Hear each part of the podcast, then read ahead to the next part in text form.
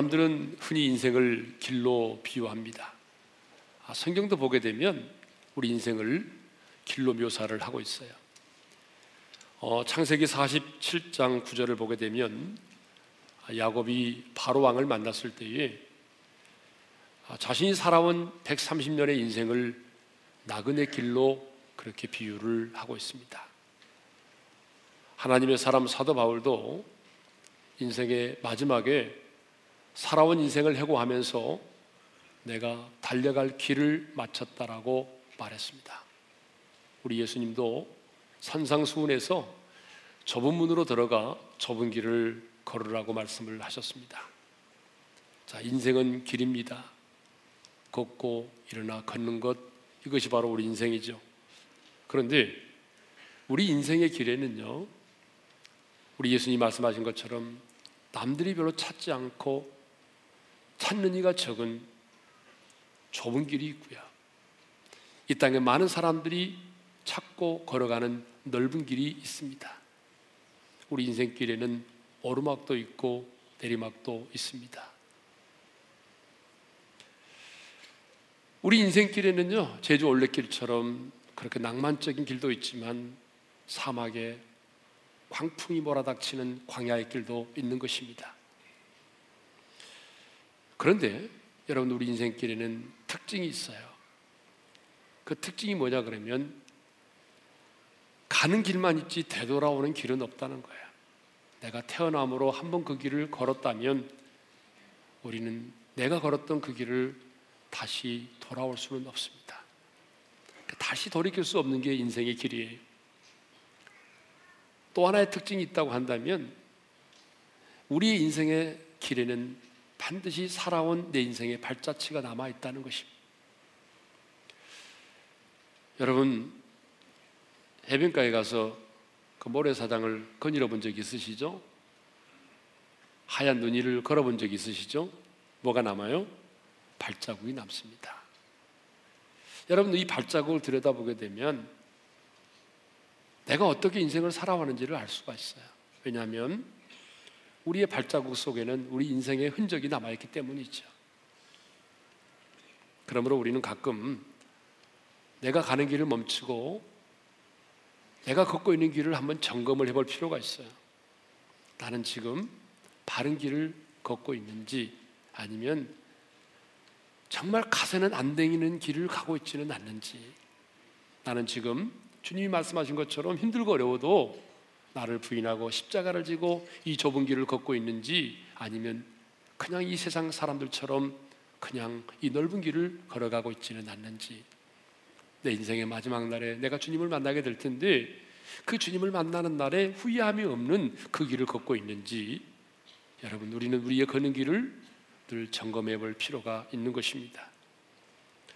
아주 오래 전이죠. 톰 행크스가 아, 주인공으로 나온 포레스트 검프라는 영화를 본 적이 있습니다. 굉장히 유명한 영화입니다. 1960년대, 70년대 미국의 사회를 풍자하고 있는 영화인데요. 그 영화를 보게 되면 장애를 가지고 있고 IQ 75밖에 되지 않은 이 포레스트라고 하는 주인공이 나오는데 그 영화의 특징이 뭐냐면 끊임없이 달린다는 거예요.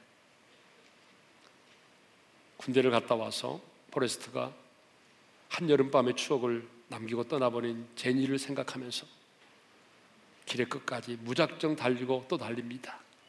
무려 3년 2개월 하고도 14일 16시간을 달리게 됩니다. 자, 이렇게 끊임없이 달리고 달렸던 이 포레스트처럼 성경을 보게 되면 끊임없이 끊임없이 달리고 달렸던 사람이 있어요. 그 사람이 누구냐? 바로 사도 바울입니다.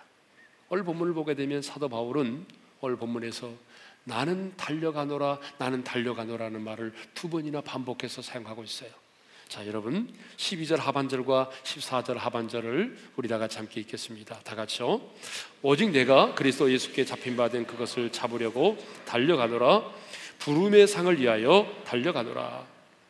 그러니까 사도 바울은 담에색 도상에서 부활하신 주님을 인격적으로 만난 이후에 끊임없이 끊임없이 달려가는 인생을 살았습니다.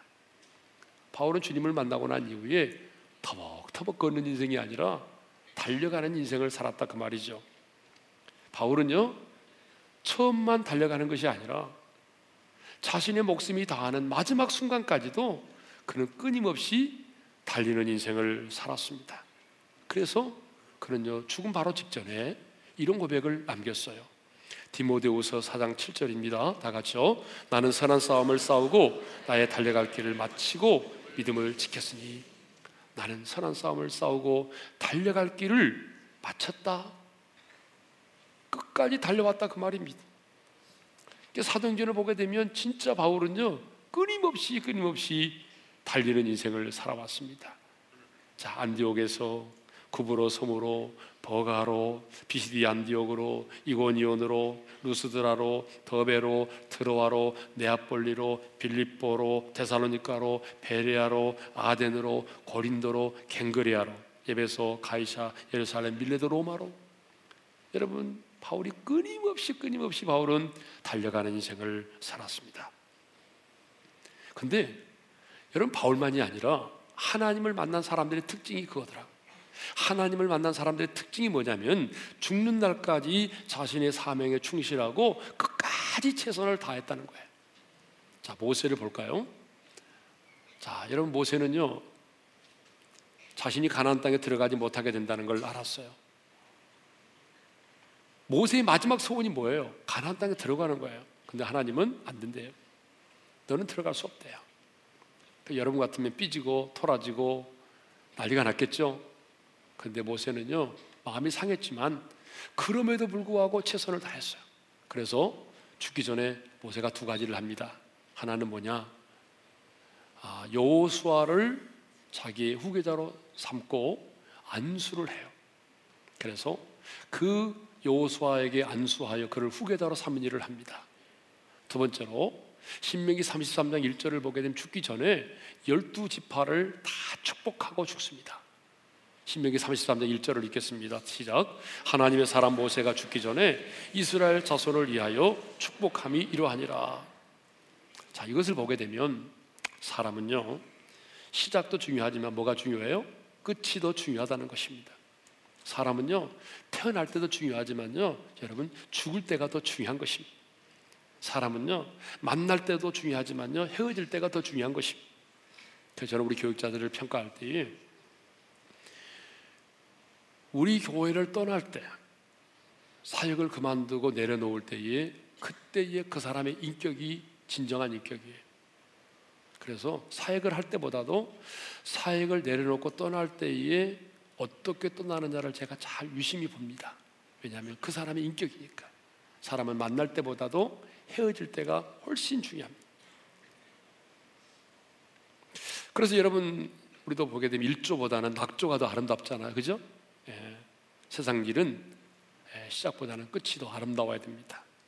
자, 마라톤을 어, 달리는 선수가 처음에는 막 선두로 달리다가 여러분 42km 지점 거의 골인 지점이 왔는데 기골을 한다든지 여러분 저 꼴찌로 달리게 되면 무슨 의미가 있겠어요? 가끔 그런 선수들 있잖아요. 시작하자마자 막 굉장히 빠른 속도로 나오다가 나중에 뒤처지는 사람이 있어요. 그런데 처음에는 선두가 아닐지라도 여러분 그 골인 지점에 와서 선두로 달리는 게 더 중요합니다. 처음보다 마지막이 더 중요하다 그런 얘기입니다. 이제 잠시 후면은 2013년이 이제 마무리를 하게 됩니다. 오늘이 며칠이죠? 12월 22일입니다. 오늘이 12월 22일이에요. 이제 불과 여러분 며칠이 지나면 2013년 한 해를 마무리하게 되는데 하나님의 사람은요, 여러분 마무리를 잘해야 돼요. 2013년을 마무리를 잘해야 여러분 내가 새로운 마음으로 새 출발할 수 있어요.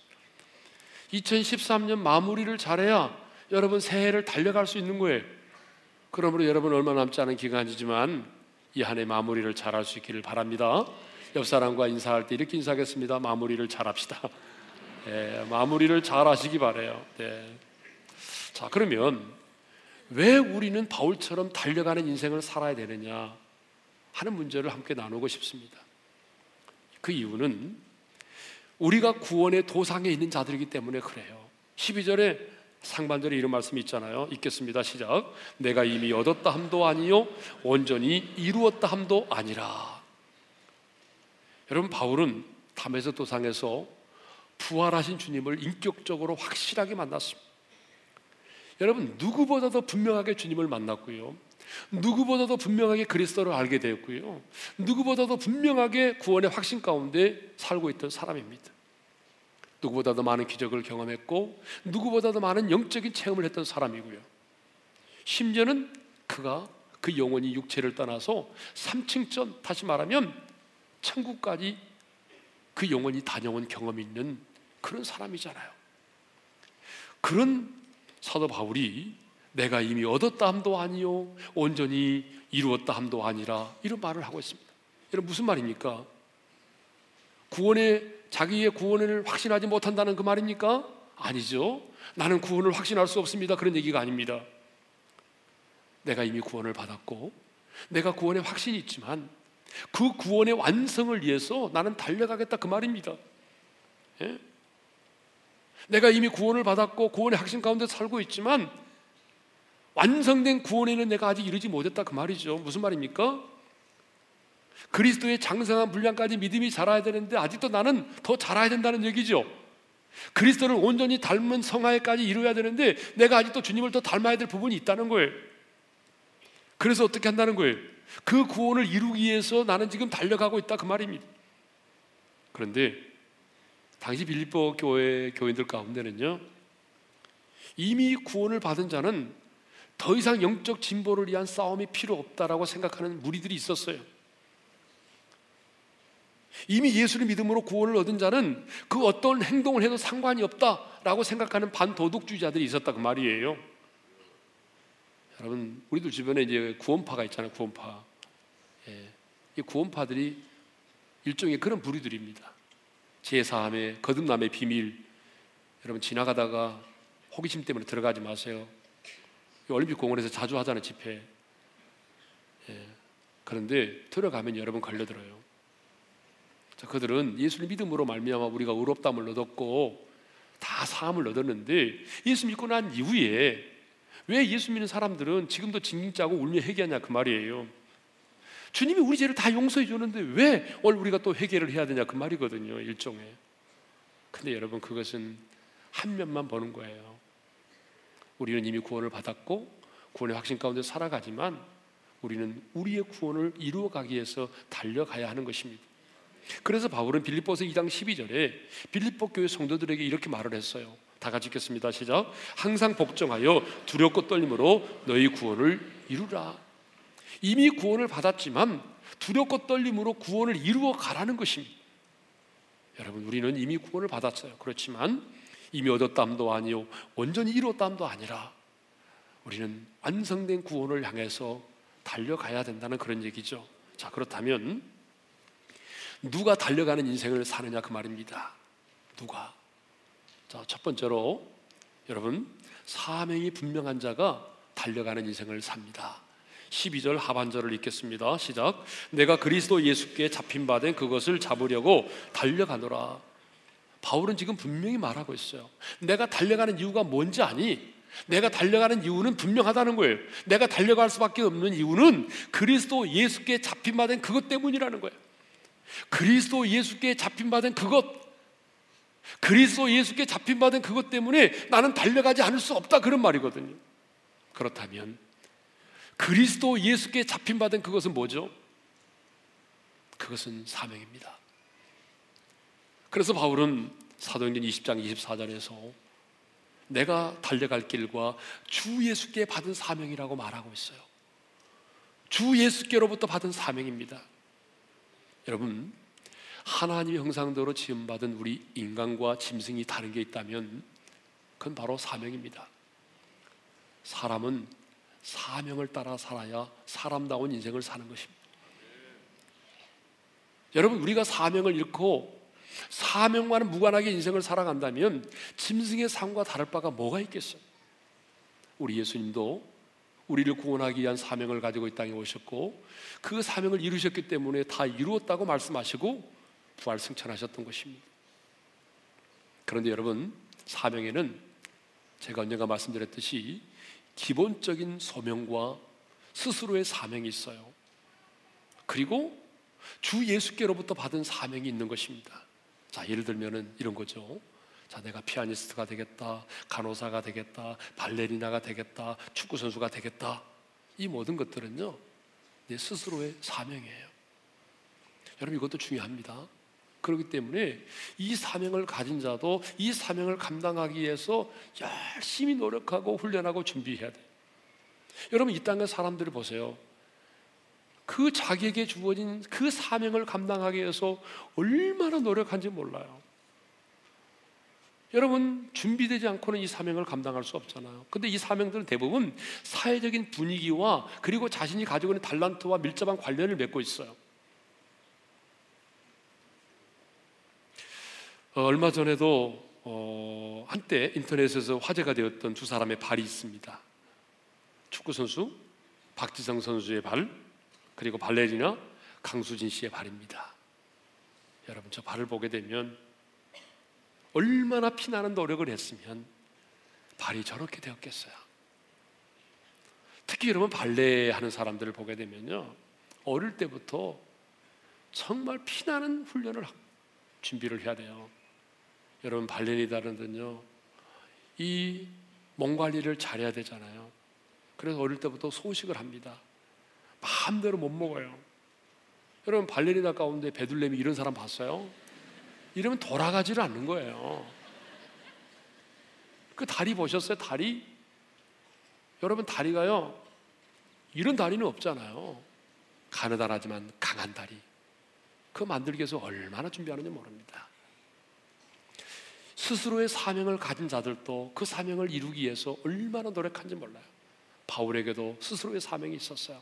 그게 뭔지 알아요? 유대인 중에 유대인으로 사는 거예요. 그래서 율법의 의를 지키기 위해서 얼마나 노력했는지 몰라요. 가말리엘 문화에 가서 유학을 했잖아요. 유대인 중에 유대인으로 사는 사명을 감당하기 위해서 유대인답게 살기 위해서 예수 믿는 사람들을 잡아 가두는 일을 앞장섰잖아요. 그런데 여러분, 우리 인간에게는 이런 스스로의 사명도 있지만 적어도 우리가 예수 그리스도를 인격적으로 만나게 되면 예수 그리스도를 인격적으로 만난 자에게는요 스스로의 사명만이 아니라 또 하나의 사명이 주어지는데 바울은 그것을 뭐라고 말하냐면 주 예수께로부터 받은 사명이라고 말하고 있어요. 우리 한번 죄송합니다. 한번 따라서 합시다. 주 예수께 받은 사명. 예. 이것은 주님으로 말미암아 우리에게 주어진 사명이라는 거예요. 그러면 사도 바울이 주 예수께로부터 받은 사명은 무엇입니까? 그리스도 예수에게 잡힌 바 된 그 사명이 무엇입니까? 사도행전 20장 24절에 바울이 분명히 이렇게 언급하고 있습니다. 다 같이 읽겠습니다. 시작. 내가 달려갈 길과 주 예수께 받은 사명, 곧 하나님의 은혜의 복음을 증언하는 일을 마치려 하면은 나의 생명조차 조금도 귀한 것으로 여기지 아니하노라. 하나님의 은혜의 복음을 증언하는 일입니다. 여러분, 은혜의 복음을 증언하는 것, 다시 말하면 복음을 위해 사는 것, 그것이 뭐라는 겁니까? 주 예수께로부터 내게 주어진 사명이라는 것입니다. 그리스도 예수에게로부터 그리스도 예수께로 말미암아 잡힌 바 된 것이라는 거예요. 그럼 복음이 뭡니까? 예수 그리스도입니다. 하나님의 아들 예수 그리스도가 이 땅에 오셨고 그 예수 그리스도가 나를 위하여 십자가에 죽으시고 부활하셨기에 그 예수를 믿으면 제사함을 받고 하나님의 자녀가 된다고 하는 것 여러분 이것이 바로 복음입니다. 그런데 바울은 이 복음을 그냥 복음이라고 말하지 아니하고 뭐라고 말하고 있어요? 은혜의 복음이라고 말하고 있어요. 여러분, 왜 복음을 은혜의 복음이라고 말하고 있을까요? 여러분, 그것은 우리의 구원이 전적으로 우리의 도덕이나 선행과 노력으로 말미암아 이루어진 것이 아니라 전적인 하나님의 은혜로 말미암아 이루어졌기 때문에 그렇습니다. 그래서 바울은 예배서 2장 8절과 9절에 이렇게 말하고 있잖아요. 다 같이 읽겠습니다. 시작. 너희가 그 은혜에 의하여 믿음으로 말미암아 구원을 받았으니 이것은 너희에게서 난 것이 아니요 하나님의 선물이라 행위에서 난 것이 아니니 이는 누구든지 자랑하지 못하게 함이라. 여러분 우리 우리의 구원은 우리 인간의 행위와는 상관이 없다는 거. 여러분 우리가 요청했기 때문에 하나님이 자기 아들을 보내신 거 아닙니다. 하나님이 일방적으로 우리의 구원을 계획하셨고 하나님의 은혜로 자기 아들 이 땅에 보내주셨고 우리가 이 땅에 태어나지도 않았지만 2000년 전에 하나님의 아들이 시간과 공간을 초월하여 우리의 모든 죄를 뒤집어 쓰시고 십자가상에서 우리의 죄값을 완벽하게 지불하셨어요. 그리고 죽음의 권세를 이기시고 부활하셨어요. 여러분, 우리의 구원을 위해서 우리가 해야 될 건 아무것도 없어요. 우리는 그 사실을 믿고 받아들이기만 하면 되는 것입니다. 그렇기 때문에 이게 은혜입니다. 그래서 은혜의 복음을 알면 사람이 맛이 가게 되어 있습니다. 세상 말로 말하면 복음을 알면 맛이 갑니다. 여러분 정말 복음의 은혜와 복음의 권능을 경험하게 되면 주저앉아 있을 사람이 아무도 없습니다. 바울이 그 복음을 경험하고 난 다음에 은혜의 복음을 경험하고 난 다음에 나 같은 죄인을 굴러 구원해 주신 하나님의 은혜의 복음을 경험하고 난 이후에 바울은 견딜 수가 없었어요. 그래서 바울은 달려가는 인생을 살았던 것입니다. 주 예수께로부터 받은 그 은혜의 복음을 증언하는 일을 감당하기 위해서 그는 달려가는 인생을 살았습니다. 인생은 사명입니다. 인생은 사명이에요. 사명이 있고 없고는요 하늘과 땅 차이입니다. 왜요? 사명이 우리 인생을 이끌어가기 때문에 그렇습니다. 그래서 스위스 사상가 칼 힐티는 말하기를 인생 최고의 날은 자기의 인생의 사명을 자각하는 날이라고 했습니다. 내 인생의 사명을 깨닫는 날이 내 인생의 가장 최고의 날이라는 것입니다. 저는 오늘 여러분이 여러분의 인생의 최고의 날이 되기를 주님의 이름으로 축원합니다. 주 예수께로 말미암아 주어진 그 사명을 깨닫는 그 날이 내 인생의 최고의 날이라 그 말입니다. 바울이 달려가는 인생을 살았던 이유는 바로 사명 때문이었어요. 그리스도 예수께 잡힌 바된 그것. 주 예수께로 말미암아 주어진 그 사명 때문에 그는 달려가는 인생을 살았다 그 말입니다. 두 번째로 누가 달려가는 인생을 살아가느냐? 과거에 매이지 않은 자입니다. 자, 여러분 13절을 읽겠습니다. 다 같이요. 형제들아 나는 아직 내가 잡은 줄로 여기지 아니하고 오직 한 일, 즉 뒤에 있는 것은 잊어버리고 앞에 있는 것을 잡으려고 바울은 말합니다. 내가 뒤에 있는 것은 잊어버리겠다. 왜? 앞에 있는 것을 찾기 위하여. 앞에 있는 것을 찾기 위해서는 내가 뒤에 있는 것을 잊어버리겠다고 말하는데 그러면 앞에 있는 것이 뭡니까? 그것은 은혜의 복음을 더 많은 사람들에게 증언하여 그들로 하여금 예수를 믿게 하고 그들로 말미암아 이땅 가운데 하나님의 교회가 세워지게 되는 것입니다. 더 많은 사람들에게 은혜의 복음을 증언하고 그래서 이 땅 가운데 주님의 교회를 세우는 그 일을 위하여 나는 뒤에 있는 것은 잊어버리겠다라고 말합니다. 여러분, 이 땅을 살아가는 모든 사람에게는 과거가 있습니다. 근데 과거의 기억이 미래를 향하여 달려나가지 못하도록 할 때가 많이 있어요. 때로는 과거의 나의 그 화려한 업적이 과거의 경력이, 과거의 인기와 명성이, 과거의 어떤 특별한 영적인 체험이 때로는 나로 하여금 달려가지 못하도록 발목을 잡을 때가 있어요. 또 남보다 배우지 못했다고 하는 그런 열등감과 낮은 자존감이 우리로 하여금 달려가지 못하도록 우리의 발목을 잡을 때가 있는 것입니다. 뿐만 아니라 우리에게는 정말 잊고 싶고 다시 기억하고 싶지 않는 과거의 아픔과 상처가 있습니다. 바울에게도 있었어요. 다시 기억하고 싶지 않은 과거. 그게 뭡니까? 십자가의 원수로 행했던 일이죠. 그는요, 십자가로 원수로 행했던 과거를 가지고 있어. 예수 믿는 사람들을 잡아서 죽이고 감옥에 가두는 일을 했단 말입니다. 정말 기억하고 싶지 않은 아픈 과거죠. 그런데 바울은 이제 말합니다. 이 모든 것을 잊어버리고 앞에 있는 것을 잡으려고 달려가겠다. 여기 잊어버린다라고 하는 말의 언어적 의미가 중요합니다. 잊어버리다라고 하는 언어적 의미가 뭐냐 그러면 더 이상 관심을 가지지 않는다, 무시하다 그 말입니다.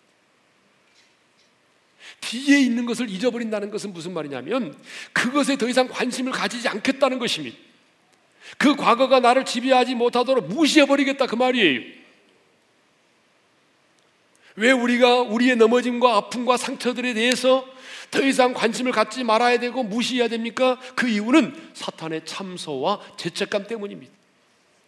우리가 계속해서 우리의 그 어떤 실패와 넘어짐, 그 연약함에 그 죄에 매여 있다고 한다면 사탄은 끊임없이 우리를 참소하게 될 것이고 우리는 그 사탄의 참소 때문에 죄책감을 갖게 될 것입니다. 그리고 그 죄책감 때문에 우리는 마음의 즐거움을 잃어버리게 될 것이고 마음의 즐거움을 잃어버리게 되면 여러분 여러 가지 육체의 질병이 우리 가운데 유발되는 것입니다.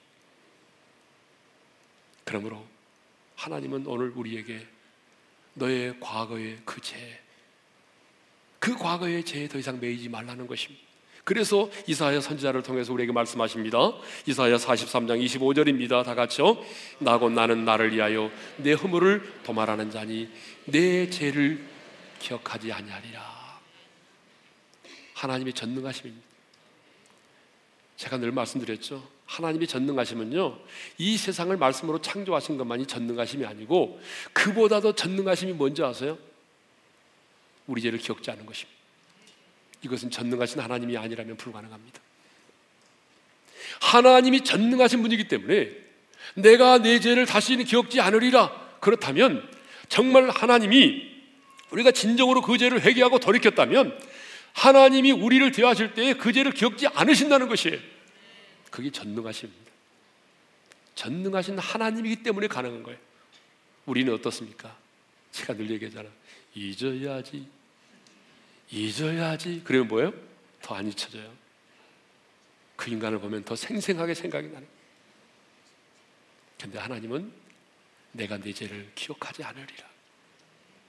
하나님께서 우리 죄를 기억하지 않으신다는 그렇습니다. 신앙의 경주자인 우리가 자꾸 과거에 매여서 뒤를 돌아보게 되면요. 방향 감각을 잃게 되고 속도가 늦어지는 거죠. 여러분 로서체가 로세처가 왜 소금 기둥이 됐어요? 뒤를 돌아보다가 소금 기둥이 되었잖아요. 자, 사탄은 과거지향적이고 하나님은 미래지향적입니다. 사탄은 오늘도 우리로 하여금 과거의 매임을 당하게 만드는 거예요. 자, 이제 며칠이 지나면 한 해가 저물어 갑니다. 지난 1년을 돌이켜 볼 때에 분명 우리의 삶에는 넘어짐도 있습니다. 아니, 실패도 있었을 것입니다. 누군가로부터 받았던 마음의 아픔과 상처도 있었을 것입니다. 사실 우리 중에 과거가 없는 사람이 어디 있습니까? 우리 중에 실패가 없는 사람이 어디 있습니까?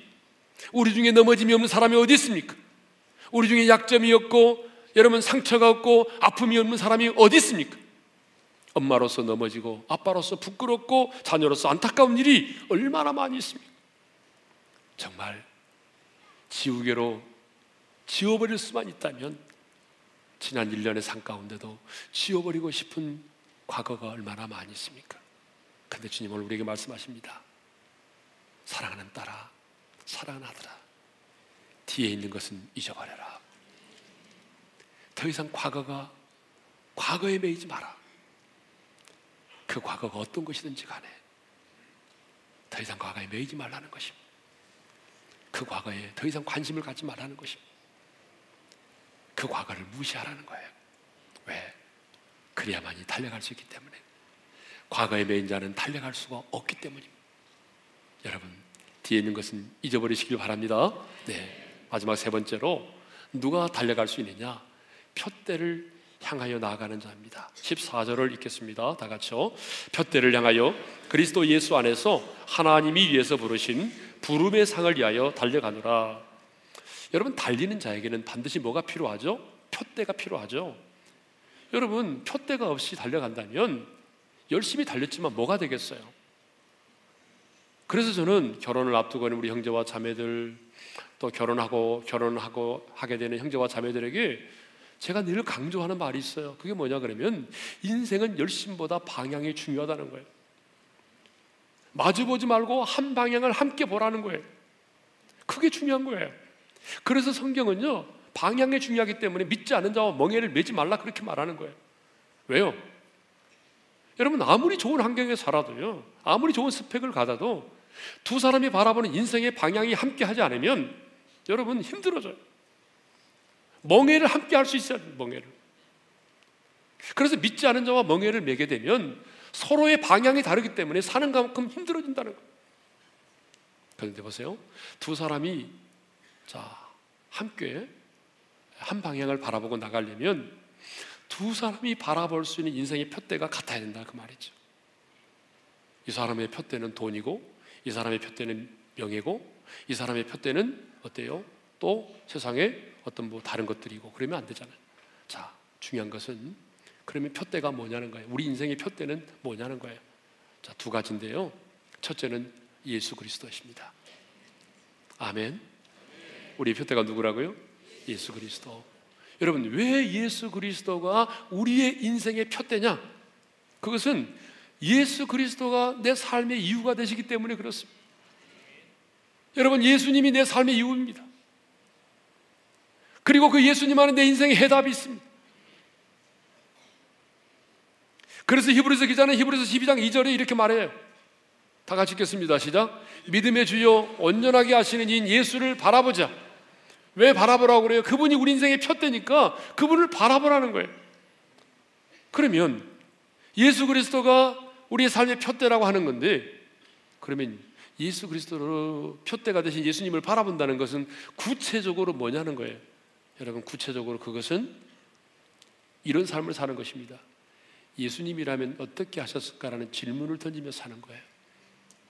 순간순간 주님, 주님이라면 어떻게 하시겠어요? 질문을 던지는 거예요. 그리고 그 주님을 닮아가는 삶을 사는 거예요. 주님을 닮으면 가장 작은 예수로 살아가고자 노력하는 거예요. 여러분, 그것이 바로 뭡니까? 예수 그리스도가 우리 인생의 표대가 되는 삶이 되는 것입니다. 아멘. 여러분 예수 그리스도를 내 인생의 푯대로 삼고 살아간다는 것은 바로 주님이라면 어떻게 하셨을까라는 질문을 던지고 그리고 주님을 닮아가는 작은 예수로 살아가는 것을 의미하는 거예요. 두 번째로 푯대란 무엇이냐? 이것은 올 본문의 문맥적 해석입니다. 올 본문의 문맥은 분명히 부름의 상이라고 말하고 있어요. 자, 여러분 14절을 읽겠습니다. 다 같이 시작. 표대를 향하여 그리스도 예수 안에서 하나님이 위해서 부르신 부름의 상을 위하여 달려가노라. 이 14절 문맥을 보게 되면 표대가 뭐냐? 부름의 상이에요. 자, 이렇게 부름의 상을 말하면요. 굉장히 유치한 사람으로 생각하는 경향이 있더라고요. 하나님 나라 상급을 위해서 내가 살아갑니다라고 말하면 굉장히 유치한 사람으로 보는 경향이 있어요. 그런데 여러분, 공의로우신 하나님의 성품을 우리가 온전히 이해한다면 장차 우리가 받을 하나님 나라의 상을 표대로 삼고 달려가는 것은 여러분 지극히 정상적인 것입니다. 이건 유치한 게 아니에요. 자, 여러분 한번 예를 들어 보겠어요. 42.195 195km 마라토너가 달려가는데 여러분 42.195km를 달리는 게 그게 쉬운 일입니까? 그런데 그 42.195km를 달린 마라토너에게 아무런 상급이 주어지지 않는다면 여러분 누가 42.195km를 달리겠어요? 하나님은 의로우신 분이기 때문에 어떻습니까? 당신을 위해서 하나님의 나라를 위해서 복음을 위해서 심는 대로 수고한 대로 섬긴 대로 충성한 대로 하나님은 부르심의 상을 우리에게 주는 것입니다. 바울은 그걸 알고 있었어요. 그래서 디모데후서 4장 7절과 8절이 이렇게 말하죠. 다 같이 읽겠습니다. 시작. 나는 선한 싸움을 싸우고 나의 달려갈 길을 마치고 믿음을 지켰으니 이제 후로는 나를 위하여 의의 멸관이 예비되었으므로 주 곧 의로우신 재판장이 그날에 내게 주실 것이며 바울은 알았어요. 내가 선한 싸움을 싸우고 내가 달려갈 길을 마치면 하나님께서 나에게 상급을 주실 것을 달려갈 길을 마친 나에게 하나님께서 의의 멸관을 내게 주실 것을 믿었어요. 그래서 그 의의 멸관을 바라보면서 하나님이 그리스도 예수 안에서 하나님이 부르신 그 부르심의 상을 바라보면서 달렸어요. 사람들로부터 학대를 받고 사람들로부터 핍박을 받기도 하고 멸시를 받기도 하고 어? 그랬지만 바울이 달려갈 수 있었던 것은 뭐냐? 그리스도 예수 안에서 하나님이 부르신 부름의 상을 위하여 달려간 것입니다. 그 부름의 상이에요. 여러분, 우리가 이 땅에서 그 영광과 상을 다 받아버리면요. 하나님 나라의 상급이 없는 거예요. 그래서 어, 제가 이걸 기도하면서 제가 여러분들한테 기도 제목을 드리면서 유명한 목회자가 되지 않게 해달라고 하는 말은 복음의 권세로 말미암는 영향력이 축소되게 달라는 그런 기도가 아니고요. 사람들로부터 받을 수 있는 그런 영광과 상급을 좀 멀리 하겠다는 그런 얘기잖아요. 연말 되니까요. 무슨 단체 단체에서 뭔 상을 그렇게 많이 만들어서 주는지 모르겠어요. 여러분 우리가 이 땅에서 그런 상을 받으면 하나님 나라에 가서 상급이 없어요. 네. 자, 사람들 보기에는 유치한 것처럼 보이지만 구원받은 우리는 부르신 부름의 상을 위하여 달려가는 것입니다. 이제 말씀을 정리하겠습니다. 자, 주님을 만난 사람들은 성경을 보니까 한결같이 달려가는 삶을 살았습니다. 넘어지고 또 넘어져도 다시 일어나서 또 다시 달리는 인생을 살았습니다. 넘어질지라도 패배자처럼 살지 않았습니다. 인생이 힘들고 어려워도 주저앉지 않았습니다. 그러므로 여러분, 이제 우리는 달려야 됩니다.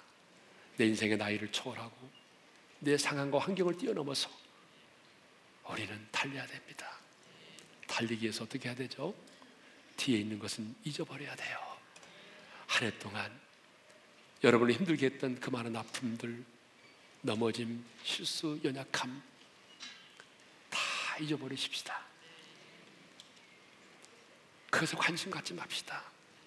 그 무시해버리고 그리스도 예수께 잡힌 받은 그것 주님으로 말미암아 내게 주어진 그 거룩한 소명 그 소명 붙잡고 믿음의 주여 온전케 하신 주님 바라보면서 내 인생의 마지막 날에 주님이 내게 주실 부름의 상을 바라보면서 힘들고 어려워도 그 길을 달려갈 수 있기를 바랍니다.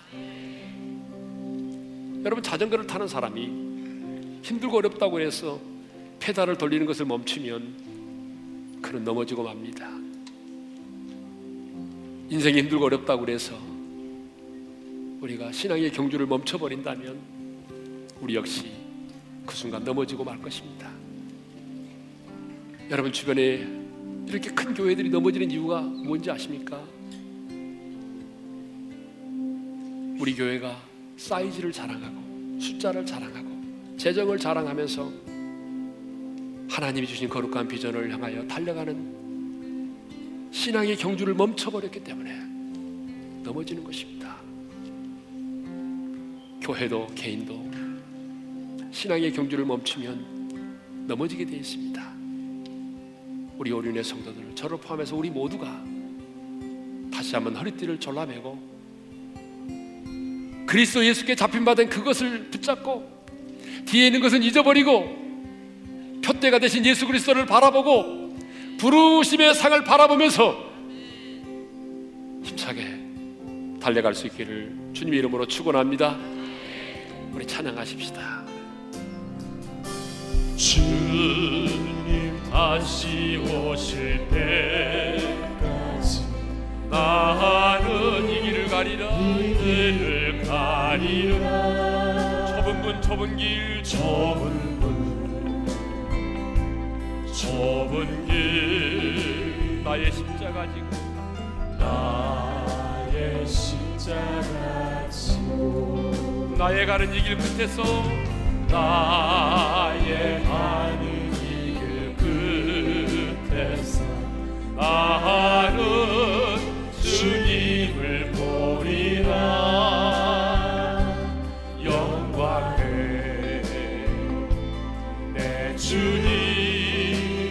나를 맞아주시니 나를 맞아주시니. 주님 다시 오실 때까지. 주님 다시 오실 때까지. 나는 일어나. 나는 일어나. 달려가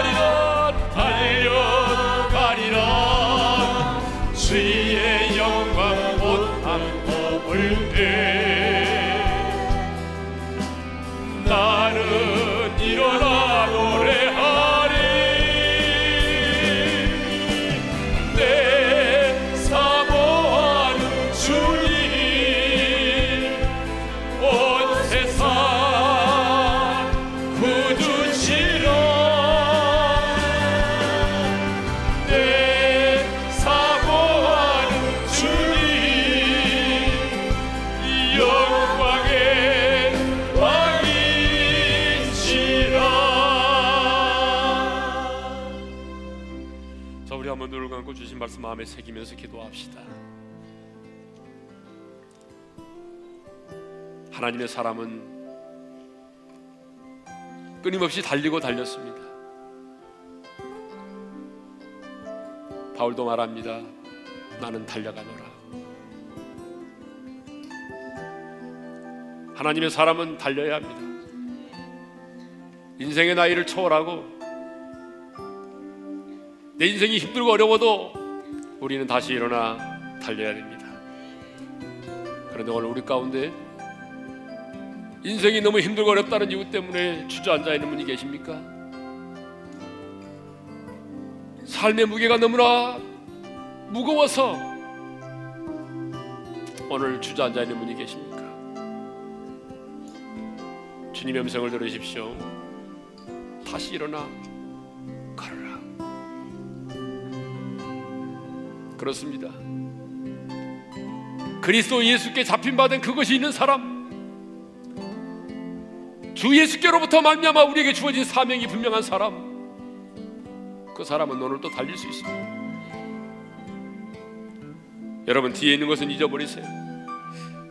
지난 1년 동안 우리 삶 가운데 많은 아픔이 있고 많은 넘어짐이 있고 상처가 있었을 것입니다. 주님 말씀합니다. 뒤에 있는 것은 잊어버려라. 다시 그것에 관심을 갖지 마라. 그것이 어떤 것이든지 간에 무시해라.